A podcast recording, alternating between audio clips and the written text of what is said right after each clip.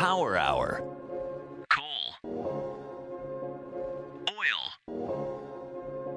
Natural gas. Power Hour, the show where today's top energy experts break down today's top energy issues. No sound bites, no talking points, no nonsense, no BS, no softball questions, no vagueness, just in depth analysis and ruthless clarity. Power Hour. Here's your host, Alex Epstein. Welcome to Power Hour. I'm Alex Epstein. Welcome back to Power Hour since it's been a while, I think over a month, but we are back. We'll keep coming back, and at one point or another, we should be back weekly. But for now, we're back when we're back, and today we're back with some really cool material. I, I, I always love it when we can get guests who talk about different cutting edge technologies, both because the technologies are interesting, but also because I love hearing about new ways in which the human mind can transform nature to benefit human beings.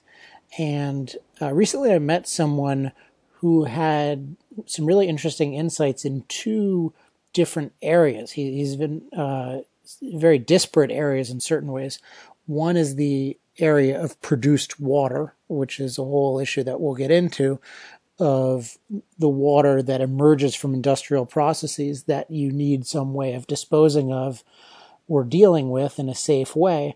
And then also something called micronuclear power. So his name is John Grizz Deal he is the CEO of Nine Power, and he's been involved in a lot of different research projects over the years, and he has a lot of insight as well as some cool stories. So we'll be talking about energy technology, particularly the produced water technology and micro nuclear power, with John Grizz Deal on the other side.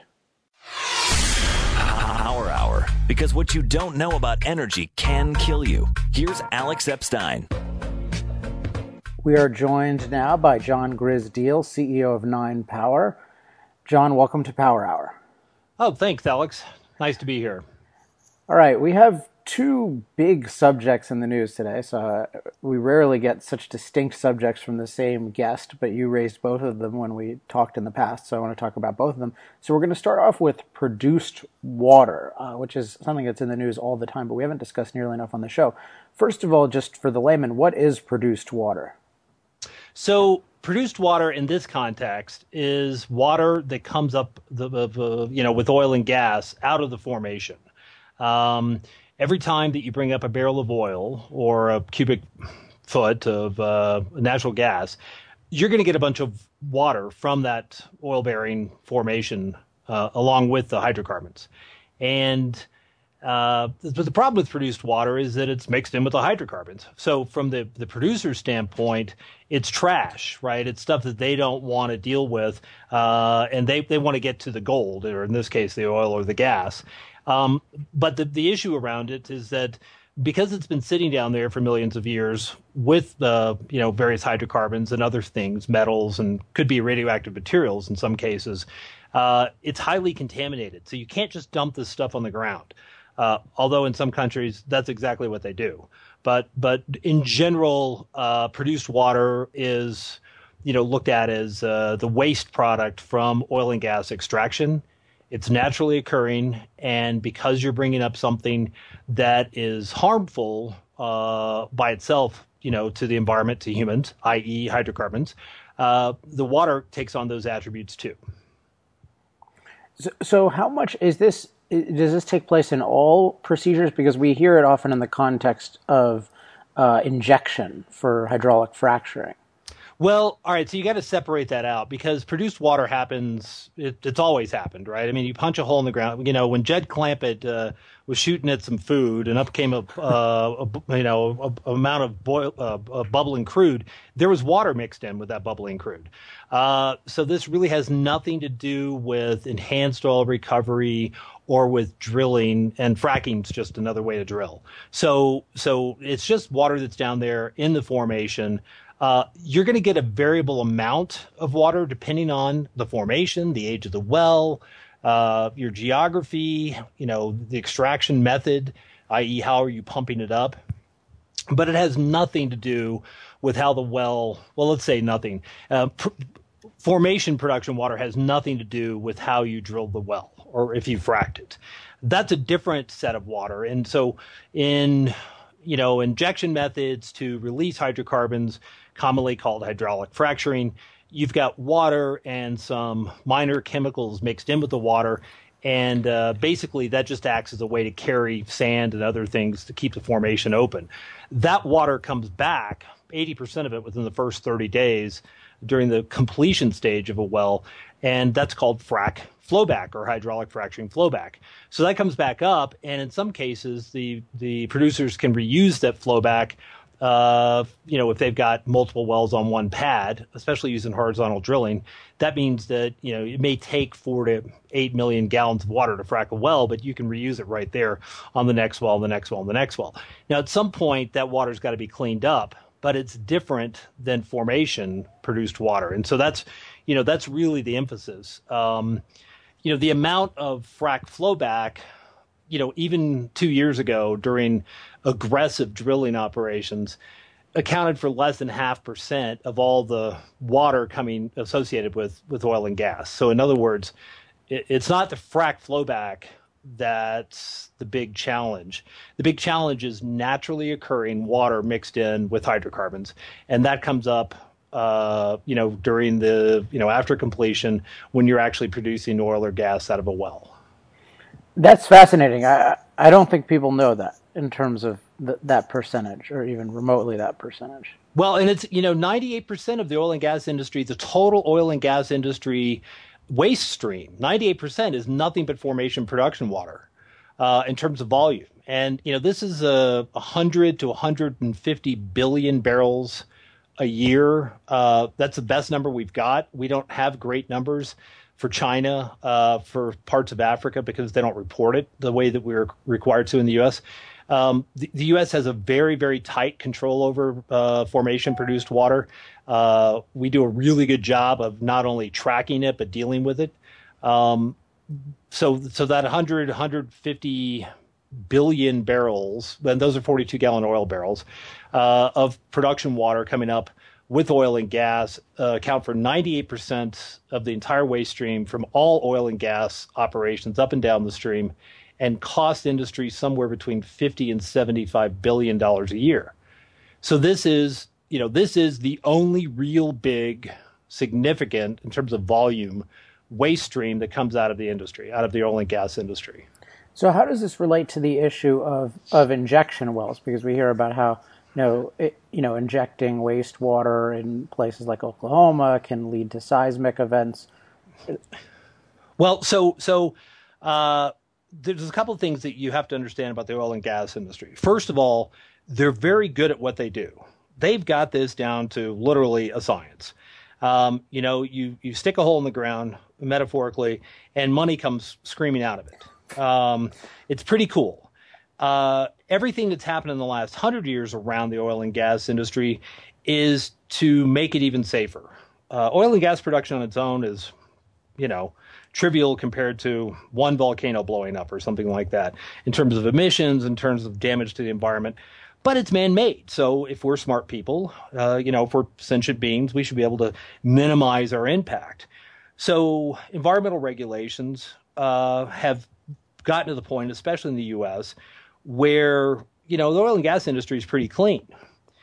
One of the ways that they're clean is by taking this formation produced water and injecting it very deep into the ground. You know, we're talking miles deep into the ground, way below the water table, way below the oil and gas, right? They don't want to contam- they don't want to like pump the water back down the well that they got it out of because then all they're doing is you know, making water more watery oil.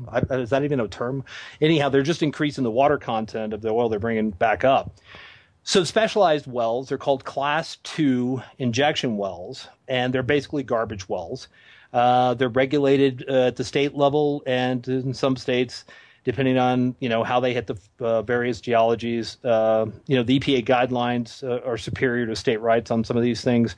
But in general, there's uh, a bunch of wells out there in the oil and gas industry take this formation produced water and they dump down it. All right. there's nothing wrong with that, uh, except a it's expensive uh, on a per barrel basis to move that water to these wells because the wells again can't be in the oil field or rarely are they you know right adjacent to a well. So they've got to truck it. Uh, setting up pipelines you know depending on the distance maybe more economical. So there's lots of places where there's water you know produced water or wastewater uh, pipeline set up to go to these injection wells. There are other issues though. Uh, you know famously there was a well uh, in southeast New Mexico that was drilled that was supposed to take 20,000 barrels of of production water, formation produced water, whatever you want to call it, a day. And uh, because of the the amount of calcium and junk in the water, uh, it, it could only take about 2,500 barrels a day. So they've got this asset, if you will, a factory uh, that's supposed to do 20,000 units of something, and you know they're doing you know maybe 12 or 13 percent. So, so that's one issue about these injection wells or disposal wells. Another issue is that depending on the geology and the pressure, not the, necessarily the volume of the water you're putting down in these injection wells, but the pressure under which they're put in the ground, you can cause fault slippage. And we feel that is an earthquake. So this is very limited to specific geographies. Um, you know, Colorado's had, uh, I think, one noticeable incident in Weld County, and that was a couple years ago. Uh, and it had to do again with the pressure under which this water was being injected into these deep wells. Oklahoma is a completely different story. You know, the geology there is is such in, in part of the state that um, you know, they were causing earthquakes and continue to do so. Oklahoma's responded. Uh, Mary Fallin, the governor of Oklahoma, and her staff has responded by saying, you know, we want to reduce the volume of water by 40%. Well, that's a good goal. So what do you do with it? You treat it, and we'll talk about that in a second. But but uh, it turned out that it was the pressure really that's the issue, not the volume of water going down there. Uh, and and as far as environmental concerns, and keep in mind, and I've said this to you before, Alex, I'm a conservationist, right? That's a that's different than an environmentalist. Conservationist believes in the wise and active use of a resource. So, you know, conservationists run uh, the forestry program for the USDA. You know, trees are crops, right? We're not saying uh, that all areas should be, uh, you know, should be mined for timber, but there are lots of areas that are set aside just to to grow trees. So we have wood. Um, same thing with, with oil and gas and water resources.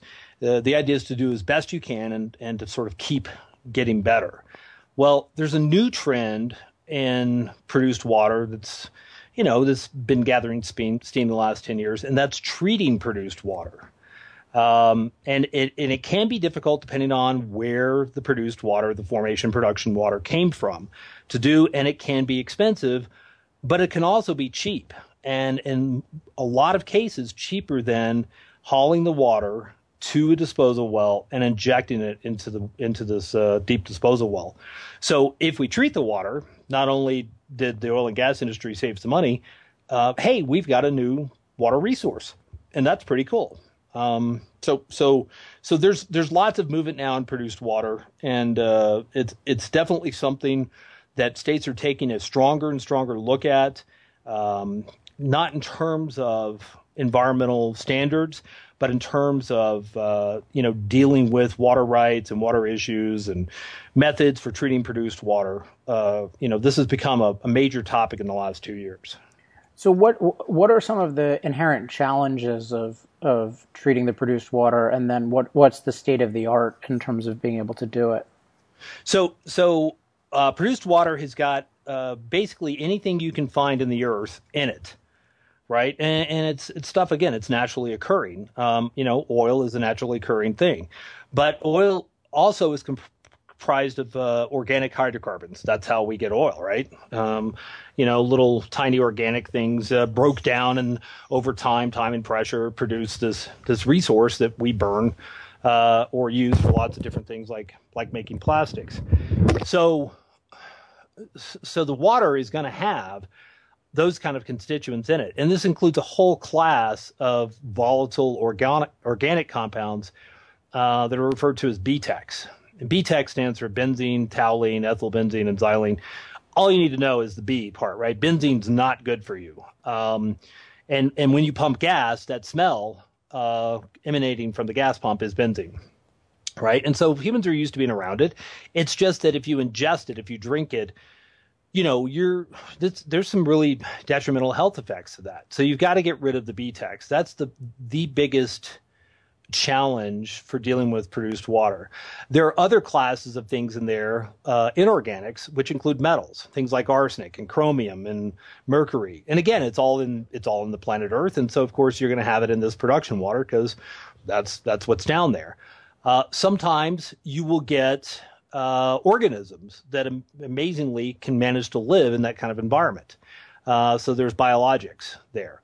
And then the last class that you really have to worry about is naturally occurring radioactive materials, which we just abbreviate uh, and we call it NORM, N O R M. So this is the same kind of stuff that you can get out of a, you know, what a what a rancher would call a, a sour water well. Uh, you know, where he's dug a water well and he's getting a bunch of stuff up that makes it, you know, un, undrinkable. The difference for the oil and gas industry is that it's just an enormous volume. You know, it's huge. So I think in terms of treatment, you know, step one, the oil and gas industry has to come to grips with the fact that it's a very large problem and large doesn't necessarily mean impossible to solve because it would again it would be great if we could treat some or a bunch of that produced water and then use it for agriculture or discharge it to a river um, you know we, we're, we're mining uh, oil and gas. Uh, gas used to be thought of as a waste product, uh, natural gas, and and now it's not. We figured out a way to efficiently capture that. Uh, and I think the third wave for the oil and gas industry is going to be mining water. So how do you clean it? Well, you've got to treat all these constituents, all these contaminants, uh, the organics, inorganics, norm, and biologics in a different way. Uh, so, uh, you know, there's no black box, right? It's not a pure water filter uh, in your home, you know, which actually doesn't remove very much, it turns out, um, because it's coming from a generally a clean water source. So you need to deal with the volatile organics, you've got to deal with the metals, you've got to deal with the radioactive materials, and you've got to deal with the biologics. And each requires a slightly different treatment process. Well, traditionally, if somebody wanted to treat produced water, in other words, they were not going to, you know, truck it to an injection well, what they would do uh, it varies, but but there's a, two or three different things they would do. One is they might take it to a evaporation pond, and uh, you know this is a big hole in the ground, maybe an acre or two acres in size, and you dump the water in there, and then over time the water evaporates. Uh, and that's a pretty good way to clean the water, right? It's just evaporating up into the air. Uh, maybe you'll, you know, have some localized increase in humidity levels, but generally, it's going back into the quote unquote, you know, water cycle that way. Um, what you're left with, though, is kind of this soupy sludge of disgusting things metals, organics, you know, oil particles, all that stuff. Um, another way that people have tried to deal with it is simply by filtering it before dumping it into the well. And, you know, this is not just a metaphor, but it's it's exactly like trying to filter oil and water mixed together through, you know, a tube sock, uh, you know, that you wear to the gym. Um, and and that is the state of the art in a lot of places. So what they're doing is they're grabbing free flow, you know, free floating oil and grease and some sand. That's a good pre-treatment, but that's not treatment because uh, the metals, uh, you know, could be floating in there. They're going to get past even, you know, half a micron in size, you know, filter sock, and they actually call these things socks. That's why it's funny, uh, you know, and they're used all the time. Then what do you do with the sock? right? Now, what do we do with all these dirty, you know, filters? Uh, there's other methods like uh, distillation, right? That's a great idea. You know, that's taking the idea from the pond, which is a natural evapotranspiration process where you're dumping a bunch of contaminated water in, and the water molecules, you know, they evaporate uh, into the air, and then you're left with sludge. Well, you can also do that uh, mechanically or from an energy additive standpoint and and uh, the problem is that it costs a lot of money because you know if if you tell an oil guy we're going to help you treat your water, but the first thing you have to do is set up a power plant. You're done talking to that oil guy, right? They're done, right? That they're not out there to burn their product; they're out there to get it and take it to market. So, so it's it, although it's really good, distillation is incredibly inherently expensive to do. Um, people have, have used things like activated carbon, which again goes back to your pure water filter. The problem with activated carbon is that you transfer uh, the contaminants that were in the water to the carbon, and now what do you do with the carbon? And in many cases, you've increased uh, the volume of waste uh, because now you've got all this nasty uh, activated carbon. And activated carbon is made from, you know, wood that's been carbonized, just like charcoal, uh, or uh, famously coconut shells, which sounds like some Monty Python thing going on, but it's not. Uh, you know, uh, activated carbon is a very common thing. It's it's not cheap, but it's not incredibly expensive. It maybe you know six, seven bucks a pound or something like that. Uh, and so people have used activated carbon. All this is leading up to, gee, what do we do as an industry in the U.S. and and the Department of Energy did a really cool thing about ten years ago, uh, and this was the result of a big project at the New Mexico Department of Energy labs at Sandia and Los Alamos, where uh, Senator Pete Domenici uh, pushed through Congress an earmark to fund research into dealing with produced water from oil and gas industry and brackish water, which is simply salt water. Uh, you know, that's kind of nasty. You couldn't drink it. You got to do something with it. Uh, and he pushed that through, uh, gee, in the within the early 2002 2003 uh, time period. Um, so so uh, so Senator Pete Domenici did that, and Sandia took on what do we do with the salt? Because there's there's also uh, one of the kinds of metals in there are calcium salts and and magnesium salts and things like that, and and then Los Alamos uh, was a recipient of some capital uh, from the state and over various years, uh, grants from the Department of Energy to deal with everything else. So, in in some sense, and it was not incredibly official, but Sandia was looking at salt and how do we do things better than reverse osmosis, which I've yet to bring up, but you know that's another way you could you could deal with uh, produced water. The problem with reverse osmosis is that it's uh, it's not really efficient after you get above sort of seawater levels. So seawater is sort of 30,000, 35,000 uh, parts per million salt dissolved in water. And, and reverse osmosis works pretty good. You know, you'll get, uh, you'll be able to concentrate that salt and get reject of maybe 30 or 40%. So for every uh, 10 gallons of water that goes through an RO system, you're going to end up with 30 or 40% of highly concentrated salt that's got to be disposed of. And guess where they take it? Those class two injection wells that we mentioned earlier, which are which are everywhere. There there are tens of thousands of these wells spread across the U.S. Um, the the guys at Los Alamos though said, look, let's pull this problem apart and let's figure out the best method for treating each class of constituents. And so this was a very long project run by uh, Dr. Jeri Sullivan. Uh, Jeri's been you know, involved in water treatment. She's actually now the uh, governor of New Mexico's advisor on water issues. Uh, she's been at Los Alamos forever and started at New Mexico Tech.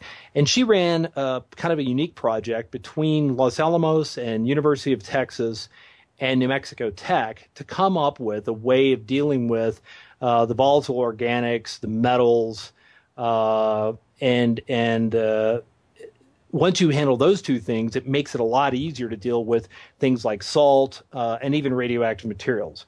So, so I won't get too deep into the technology, but there's been an evolution in, in how to do this that's low energy using reusable media. It's but ugly simple. Uh, you know, the the challenge for the team at Los Alamos was how do we come up with something that we could literally put out uh, in you know Western Africa and someone with no education, no engineering experience could treat water. You know, basically, you open a valve, water goes through some tanks full of media, it comes out clean the other side. That's it. No additives, no consumables, nothing. Pretty cool. You know, so so that's what these guys did, and and you know the only energy requirement is uh, is some pumps. Now our company, Nine Power Clean Water, did a deal with Los Alamos and University of Texas, New Mexico Tech, uh, to commercialize the technology. So we're not we're not like a regular commercial firm. Our our challenge, our goal, uh, our mission, if you will, is to see widespread adoption of this technology around the world because the taxpayers, the U.S. taxpayers, spent you know tens of millions of dollars uh, developing the technology, and it's to help make the oil and gas industry do a little bit better job. And along the way, it turns out it was cheaper. Uh, it is cheaper uh, in a lot of cases to treat water than it is to dispose of it by any method. So this is the ultimate win-win, and it's kind of unusual that a government laboratory, uh, although they do tech commercialization, you know, every day, but that they they're having such a huge impact on such an enormous problem from a cost standpoint and also from an environmental standpoint, you know, simultaneously. So, can you just quickly explain what's the essence of the, the technology that makes this possible? Well, part of it is splitting up. Instead of saying, "Well, I've got to, you know, I'm going to put everything into a pressure cooker and I'm going to, you know, distill the water." Right? It comes up as vapor. It gets uh, condensed into a cold coil. That's, you know, that's classic. How do you make beer? How do you make whiskey? Uh, but it's very energy intensive. Uh, it gets away from this idea of all all at once approach and breaks out the treatment into specific components based on what's in the water how much of the contaminants are in the water, and then what do you want to do with the water. So it's more of a prescriptive approach because produced water, despite the fact that you know, I bet people generally think that oil is oil. It's not. Uh, you know, oil quality, viscosity, you know, uh, you know what's in the oil is going to vary all over. Sometimes within a county, right? Much less a state or the country or around the world. Um, so the same goes for produced water. It's going to vary depending on the formation. You might like we, we've we've got test data like you wouldn't believe. So we see constantly different chemical analysis, and we might see a well, you know, down uh, in southeast New Mexico or West Texas. That's it's an oil well producing, uh, you know, contaminated water because that's what happens. Uh, every time you bring oil or gas up, you get this again this uh, formation production water, and it's got a lot of salt. You know, maybe um, you know it's four times saltier than seawater.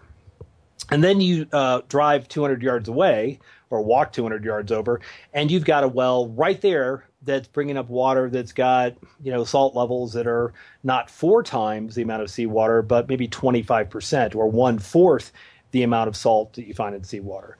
Uh, so you get this wide variance, and that's been traditionally one of the problems. You know, the oil and gas industry when they when although their product will come up with a lot of variation in it depending on your geography if they need to buy a pickup truck they go buy a pickup truck.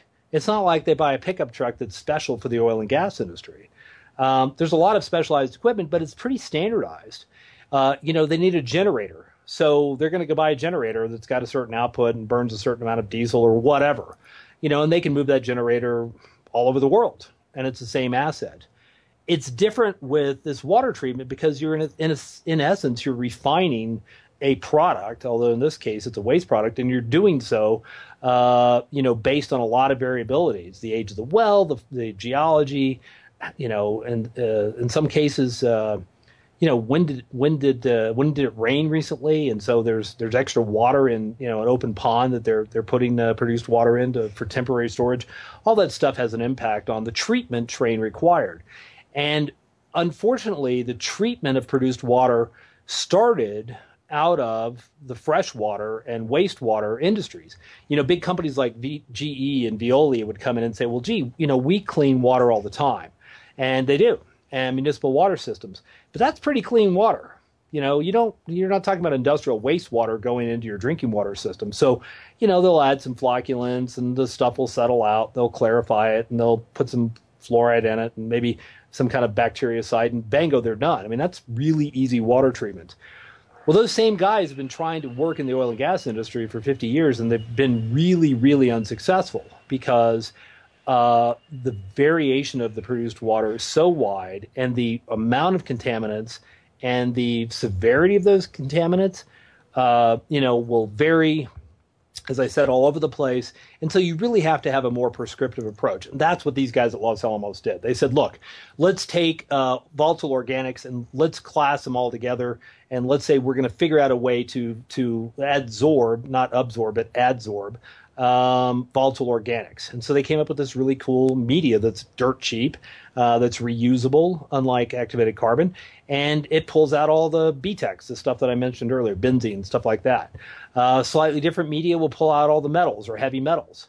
Um, and then so each step along the way you're gradually getting cleaner and cleaner water. And and that's why this is a little bit different approach. But again, it was done uh, you know, by the Department of Energy along with the oil and gas industry. So, so really, this is a you know much more of a proactive approach to dealing with a, a waste problem uh, than just sort of trying to hide it or throw it away.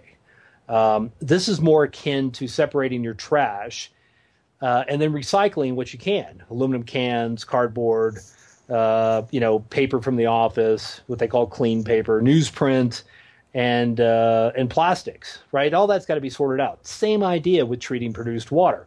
Um, and traditionally, the treatment of produced water has been take it to the dump. Well, just like you know, uh, we got better. Uh, you know, uh, humanity got better at dealing with its trash resources from consumer and industrial stuff, and you know, we recycle iron and steel and all this stuff. We're we're doing a better job now of of closing that water cycle so that we can take advantage of this water as a new source of water and not just treat it as trash. Yeah, this is just a fascinating area of development. I mean, I was, I was reading recently about uh, seemingly record uh, economics in terms of uh, just desalinating seawater with uh, an Israeli company. And in general, I, I see a lot of effort in this area. Just, I mean, it seems like, you know, 10, 20 years, we're going to be able to purify just about anything, which just is this amazing human capability to have given the natural ratio between uh, non-drinkable and drinkable water. And right, right, and that's exactly right. And and you know we you know it's advanced materials or taking a look at older materials. You know most of the uh, media that we use is naturally mined, and then we alter it to give it a better you know stronger chemical structure. Uh, and we do it using innocuous chemicals, so you don't have to you know worry about you know if, if you come up with a media to treat water and the media itself is is uh, toxic, then that's no good. Um, so so having something that's renewable, that's quote unquote, I don't know. I hate the term green. You know, green to me is not a destination. Green is a is a trip or a journey. Uh, doing better and better is what all energy industries have done, from nuclear to oil and gas to solar to wind. I mean, everybody strives for greater efficiencies because it makes better business sense. And then the environmental impact is also lessened and you know, I've talked to thousands of oil guys and traveled the world. I've been I've been to oil fields in Siberia, to Kazakhstan, the Middle East, Latin America, all across the U.S. And I've never met somebody, even working on a rig, that didn't care about the environment. You know, they're very, very conscious of the, what they're doing is supposed to, you know, uh, provide a source uh, uh, of, of energy that can be converted to power and do so in a way that leaves the least impact possible. Um, so, so you know, the guys out working in the field love the idea of taking something that's been kind of a big hassle, it's cost a lot of money, uh, that that liability, and turning it into an asset. And this is not the bookkeepers; these are the these are the rig crew workers. They think it's just a great idea. You know, less hassle plus there's a side benefit. I mean, who wouldn't like that? So, so you know, we we are very very uh, encouraged by what you know what's been able to be achieved over the last you know 20 years within the oil and gas industry to continue this continual process improvement. And some of it's dri- driven by regulations uh, some of it's driven by money but we've got kind of a nice mix there of you know cutting cost and and uh, regulatory bodies wanting the industry to do better and better all right. Well, that that is such an interesting subject. I went longer on that than I expected. So we're going to have to talk about nuclear much more quickly. But I at least want to maybe we can talk about it more sometime. But I want to at least get an overview since I I promised uh, people something on it. So tell us, just give us an overview about what I believe it's called micronuclear power. Right. What that is, and then sort of how that fits into the other forms of, of nuclear power so let me back up and tell you a little bit about Nine Power. Again, we've got this kind of we're kind of a uh, a weird company because we're a public-private partnership. We receive uh, rights to commercialize taxpayer-funded technology in the U.S. and in other countries around the world, in Kazakhstan and Russia, now in Latvia, where we go in and we say, look, we can deploy this technology into real products that sell and then we're going to pay a royalty back to the government to help replenish the coffers and you know humanity is going to benefit. So that's what Nine Power does. Prior to us working on the water company, we spent a bunch of years and created the first commercial small nuclear power company. And uh, there's a lot of ways to express this this idea behind micro nuclear power or small nuclear power, but th- it's got some consistent and key attributes. One of the attributes is this idea that nuclear power currently is centralized, and there's good reasons for being centralized, uh, and it's large. You know, if you are a, a you know power plant operator or a utility, and you want to use nuclear power for all its benefits, right? Extremely green, virtually no emissions, really cheap, uh, you know, compared to anything else from a total planetary impact standpoint. You know, nuclear power is the only base load that lets you do that. You know, you won't get it out of renewables or uh, undependables. Uh, you won't get it out of natural gas. Natural gas is halfway there, right? But nuclear power is incredibly clean and incredibly safe.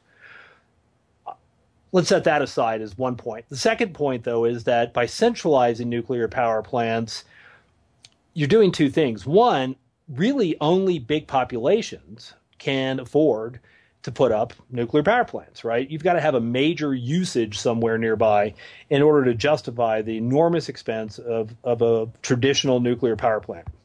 And, you know, uh, all power plants became centralized to a certain degree because it was an effort to reduce impact and to put the factory that makes electrons right in a place uh, with highly educated people that can run those those electron producing factories.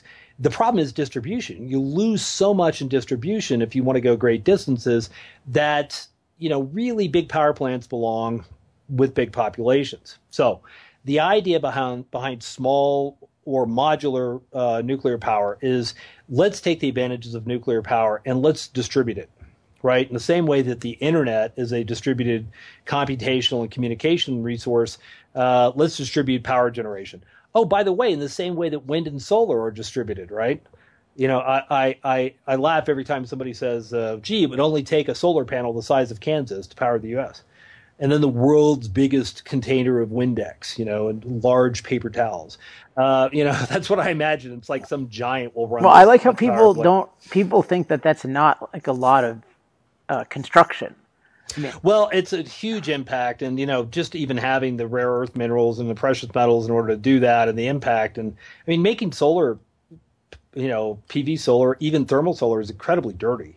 Um, you know, in terms of a total planetary impact, you know, I, would be happy to debate this with anybody that wants me to. Nuclear power is the safest, cleanest way to generate electrons. Uh, any conversion from energy to power, right? Is going to be dangerous. Um, I used to tell people, you know, I found it remarkable that the government would let my mother pump her own gas because, you know, my mother, God love her, she was just this wonderful woman, but, you know, she was not incredibly physically able and she was also not, uh, you know, she got distracted easy. And, and so, you know, if you think about sort of the, the risk that goes along with converting, you know, uh, energy to power. Oh my God, filling up your gas tank is like the most dangerous thing that a you know pedestrian will ever do. But nevertheless, uh, so the idea with nuclear power, small nuclear power, is let's distribute those resources, let's get them close to the people. Now, how do we do that? Well, the first nuclear reactors were small, right? I mean, they, they weren't huge, they weren't gigawatt size plants. Um, so let's go back to some of that and this started in sort of 80 uh, excuse me 2004 2005 uh, led by the us uh, and now you have maybe i don't know a half a dozen companies out there flogging a uh, in the marketplace an idea for small distributed nuclear power. Here's the problem. The idea behind this was let's make you know let's make these power plants in a factory right? You want to get quality control down. You want to reduce impact. We'll make them in a factory, and we'll we'll take them out and put a bunch of them together, and we'll make a big power plant. So the current mode or the current economic driver between modular reactors kind of doesn't work because all these guys are doing is they're saying, well, we're going to build big plants, but we're going to do it with a bunch of small reactors. uh, you know, I guess there's there could be some savings, but right now, SMRs, uh, small modular reactors, look to be more expensive than just building one big ass or two big ass reactors and running some turbines off them. So, so this is kind of a U.S. perspective, and the U.S. is tainted. You know, we're we're we're ex- incredibly rich and knowledge and in resources and in you know money, and so uh, the idea of doing uh, sort of the next generation of nuclear power is really around big plants in the U.S. It's not that way in the rest of the world.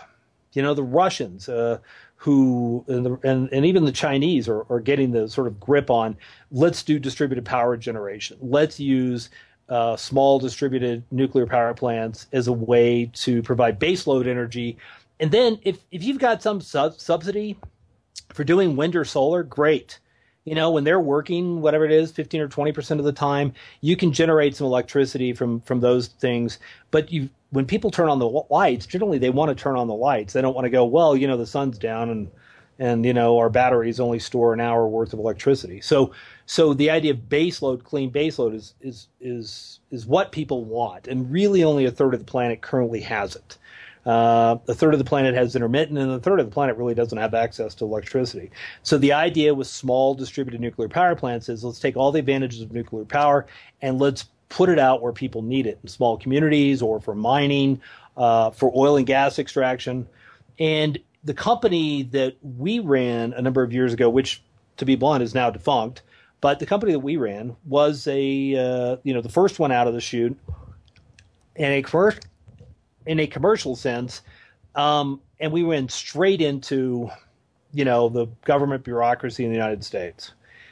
Uh, a bunch of years ago, a Navy admiral named Hyman Rickover decided that he was going to standardize on a certain kind of nuclear reactor for propulsion for subs and for surface ships. And that's what's referred to as a light water reactor right? It just means that water is used as a moderator for the fission, and it's also the working fluid to turn a turbine. So, you know, with nuclear power, you're basically boiling water, creating steam. That gets under pressure, goes into a, uh, you know, to a device that spins uh, with some magnets and it makes electrons, right? That's how power is generated. So, nuclear power is just a different way to heat the water. Um, instead of using something that's uh, you know coal or natural gas or something like that. So, so, so the idea behind the U.S. nuclear industry is we're going to build one kind of reactor. Uh, again, it's referred to as light water because it's just regular H2O. Canadians famously, famously use heavy water, but they don't use highly enriched uranium uh, you know, as a fuel. They use uh, naturally enriched uranium, so they require big plants, and the fuel doesn't last as long. But the, you know, the the, the working fluid and the moderator work in a special way to sort of extract as much energy out of it. Um, the you know, India is is playing around with um, different kinds of fuels that turn into uranium.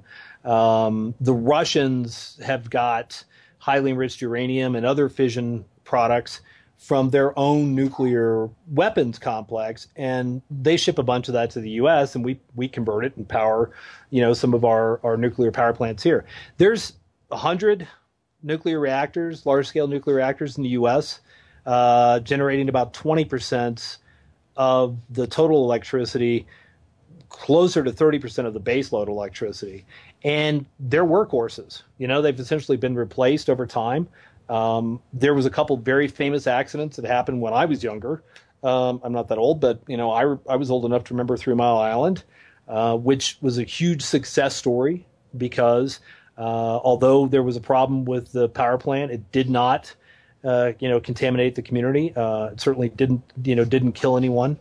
Um, Fukushima, uh, more people died uh, from the anxiety of having to evacuate the area than from the radioactivity that spread there, and the manufacturer of the Fukushima plant said don't put it on a coast because you might have a big tidal wave come in and then you drown out the auxiliary uh, you know power generators which might cause the uh, reactor to scram because you don't have enough you know cooling coolant water going through it. So the, you we have two or three big accidents that have happened that turned a lot of people off to nuclear power but it's the same thing as uh, you know having two or three airplane accidents. Um, it's unfortunate Uh, we get better at what we're doing, but the, the total number of people killed uh, because of power generation, nuclear power doesn't even show up on the list. Uh, you, you, know, uh, coal plants produce enough uh, emissions that cause, according to the U.S. National Academy of Sciences, in a study that's now probably six years old, but they projected 10,000 people a year die from exposure to coal power plants. Um, you know, natural gas has its advantages, but all everything has its disadvantages. Again, you're you're taking you know energy and turning it into power. Uh, you're you're going to have waste products. You're going to have risk, and so what you'd like to do is minimize all that. And you know, uh, solar and wind are not, and certainly wave are not panaceas. There's always going to be an impact, and so to a certain extent, it comes down to economics and uh, what you can do to make power to make electron generation safer and safer. So, getting back to small uh, nuclear power plants. So, so I'm particularly interested in the economics of those because if you don't have the economics, then it's not going to work, right? Well, this is sort of a problem, and and and um, it's a problem in the U.S. because although I'm not currently in the industry, I'm I still often talk about it and spend a lot of time looking at the industry it doesn't seem like the economics are going to be there for this first generation of small modular reactors. They may, in fact, end up being more expensive than just building, you know, a big complex, you know, existing, you know, gigawatt or 750 megawatt, uh, you know, thermal nuclear reactor. So, so what are we doing in the U.S. is the question.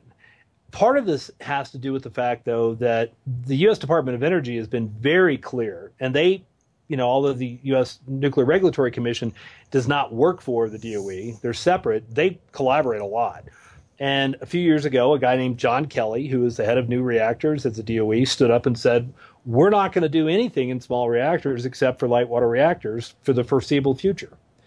Um, so that meant anybody that's got a better idea for a nuclear power plant that's small, maybe it's more, you know, the reactor itself is better suited to small generation, was shut out. So now what you have are very large companies uh, and a couple startups trying to make light water reactors because that's sort of what the U.S. bureaucracy wants to see, and they're not going to be economically efficient. So, what's going to happen with small modular reactors in the U.S.? I predict failure. I do not believe the U.S. is going to, you know, like the flat screen displays, like LCD, uh, LCD displays, and a bunch of other technologies that the U.S. invented. I believe other countries are going to refine these ideas, and they're going to do that by using different kinds of reactors that don't rely on the current concept of fuel cycle, uh, the current, uh, you know, working fluid and moderator, uh, you know, being light water all that stuff is is uh, is working against us here. Um, the nuclear power industry did this to themselves. You know, you, you can't have an industry that says, gee, we've got the safest thing in the world, but by the way, we put all these protective things on it so that it's even safer and safer, and it's it's a one in cajillion chance that you're going to be impacted by nuclear power. Uh, you know that in this in this sort of uh, big company stranglehold that's been put on power generation by the nuclear power guys through their own self interest is going to essentially kill small distributed nuclear power generation in the U.S. for our lifetime. Uh, you may have a couple plants that come out, but the, the economics are not going to be there. They're not going to have factories producing a bunch of plants. They're not going to get economies of scale. It's just, it's just, uh, it's doomed. Now, other countries have an opportunity to do this, and I see that happening. I see it happening in Russia. I see it happening in China, uh, Brazil, um, Kazakhstan. You know, uh, even the Ukraine is, is looking at, at modular reactors, but they're not just trying to miniaturize these massive plants uh, that we've built in the U.S. There's lots of different ways to uh, moderate fission and to turn that heat energy through a working fluid into generating electrons. And until the current guard at the DOE retires or dies off, I don't think you're going to have um, modular reactors in the U.S. Well, that's not too thrilling prospect. Um, well, I mean, it's you know, it, it, it, for a chance of fate, you know, we wouldn't have horizontal drilling in the U.S. We led the world in that but there was a couple visionary guys in Congress that really pushed in the money to do it. Now, there's been some money spending on small uh, modular reactors, and you know they're learning stuff, but there's no effort to embrace this. And part of it has to do with the fact that it's nuclear. I mean, you you can't get you know most of the country to agree that nuclear power is even safe. Uh, they don't they don't understand how it works. They think it's some magical box that elicits you know radiation that can mutate people into you know uh, farm animals or something. I mean, you know, the the anti-nuclear crowd has done a very very good uh, job of completely ruining the advantages of nuclear power in the public perception. And the problem is the national, uh, the Nuclear Energy Association, the the industry's uh, you know sort of lobbying group, doesn't really do a very good job of of articulating the advantages of nuclear power either. They they they sort of subscribe to the uh, you know any press is bad press kind of thing. Um, and there's a lot of misunderstanding out there, and uh, you know it's it's kind of tainted the industry in the U.S. So 100 years from now, I predict we're going to have a bunch of windmills in you know in the middle of the country, and somebody's going to figure out how to to deal with storage. And then you know countries like Nigeria are going to have these cool little uh, nuclear power plants that would fit in the back of a Volkswagen Bug, and you know they're they're generating electricity that way. Uh, so our way will cost more money will take up more land, will create more risk, kill more people, but it's a perception thing. You know, uh, gee, uh, what could go wrong with a, a wind turbine?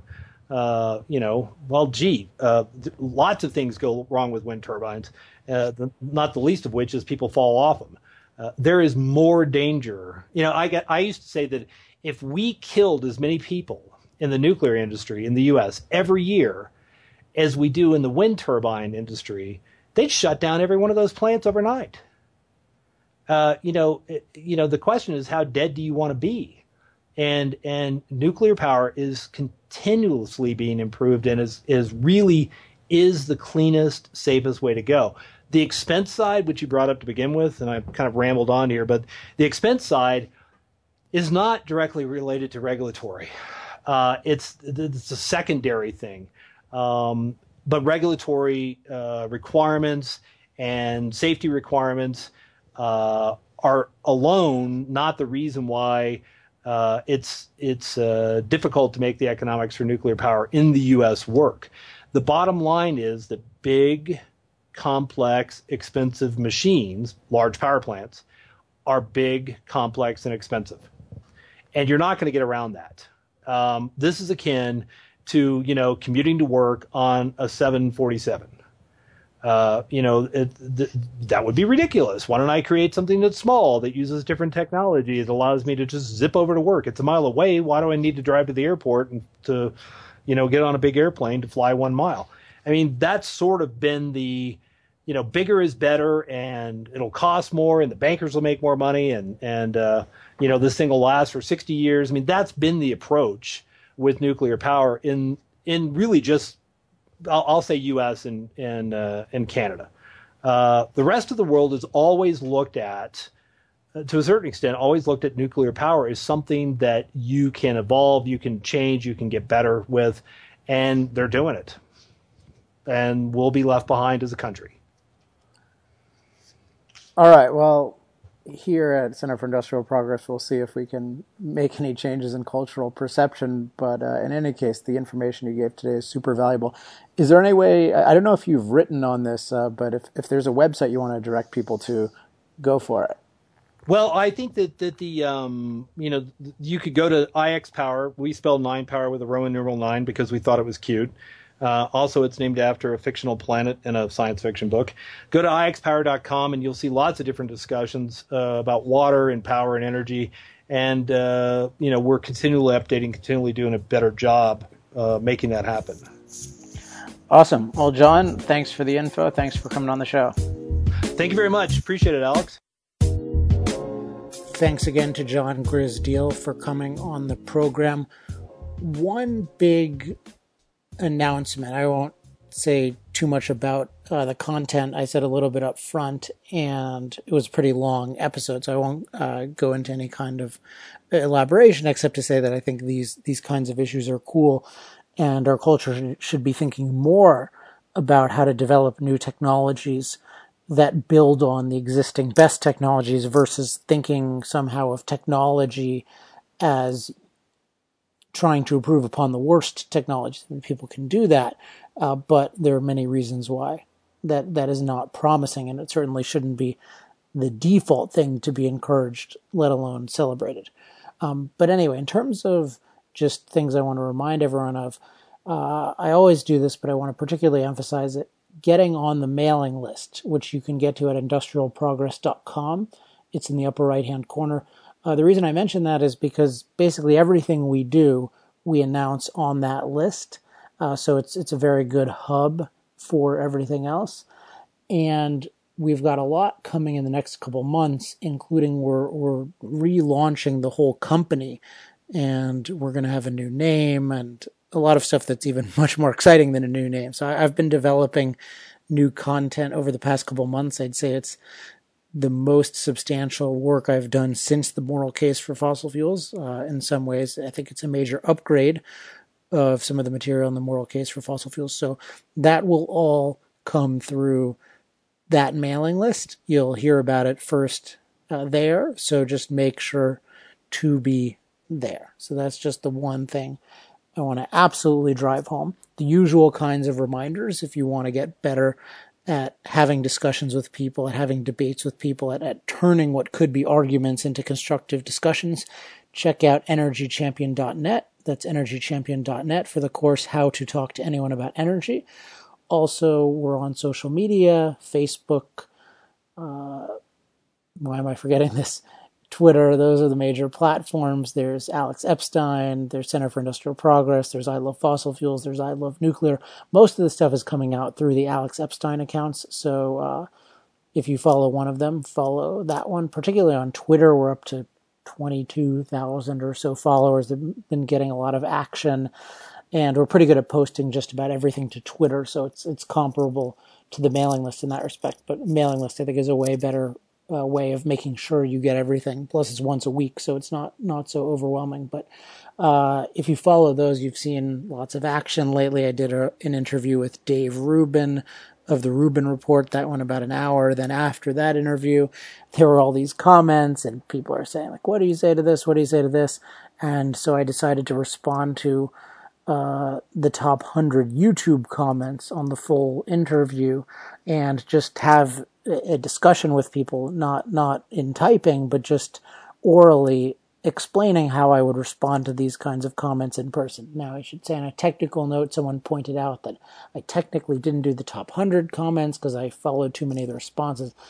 I don't know. I don't have that much YouTube sophistication, but if you want to watch two hours and 20 minutes of really delving into some of these issues surrounding energy and environment, plus looking at the methodology uh, by which we discuss these issues, which is often the wrong methodology, uh, I think it's pretty interesting. So, um, you know, you can uh, you can find that on YouTube if you just search uh, Alex Epstein Rubin report, or if you were on our newsletter, you would have de- you would have already had this information. So another reason to get there.